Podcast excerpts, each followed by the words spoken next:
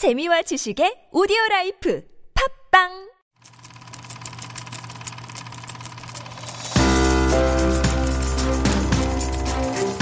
One, up, take one, A mark. Scene one, take three, A mark. Take one, A mark. Two, catch, take, take one, A mark. Take six, pick up. Ten, accused, take one. Hello, this is your boy. He's in the beautiful building of TBS EFM. As you know, you're listening to Beyond the Scene from Super Radio. And I am going to talk about another romance movie, just like the last time. And last, last time, we've been talking about romance movie in three in a row. And I feel like this is going to be the, my last romance review in Korean cinema. So I do hope that our all listeners will actually fill with love with this romance review that I'm going to tell you guys about.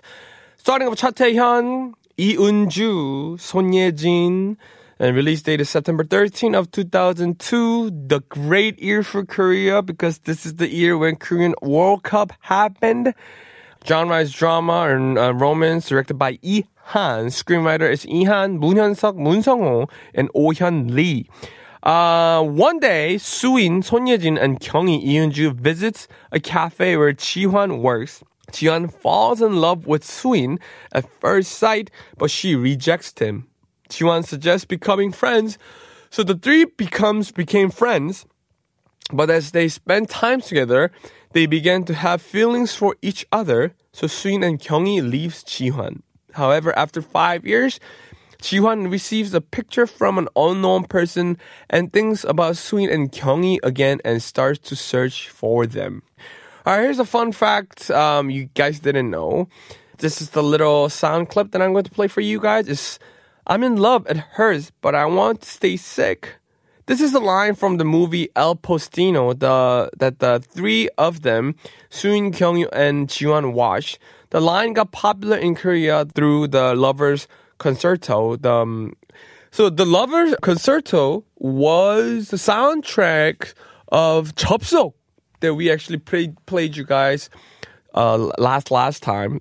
So I am saying this again.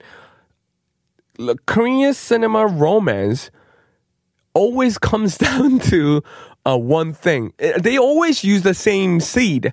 Lovers Concerto, radio program, pictures, like memories.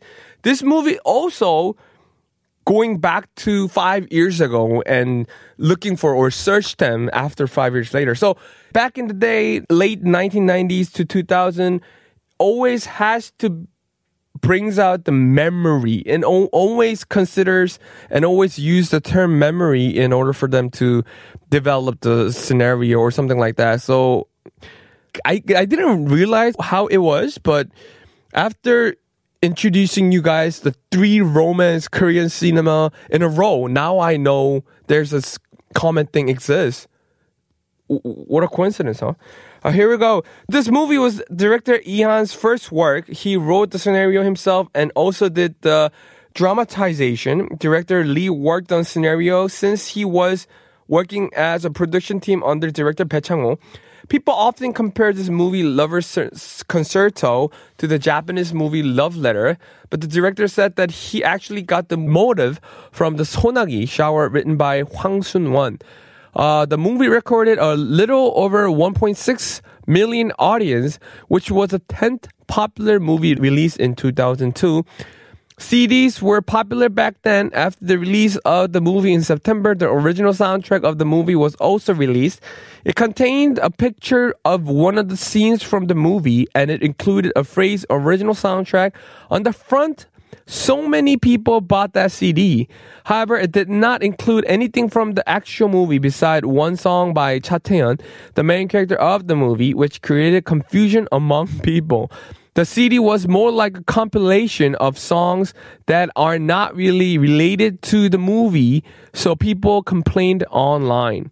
After a few days, the music director from the movie released another album about the issue. The production company said that they were going to use the music included in the first version of the CD, even in the pre-production phase, but could not use it for some reason, and also argued that those soundtracks include the feelings from the movie, so it is different from other compilation of music. However, people criticize that it used the phrase original soundtrack, which is not true, and used it for promotion purpose.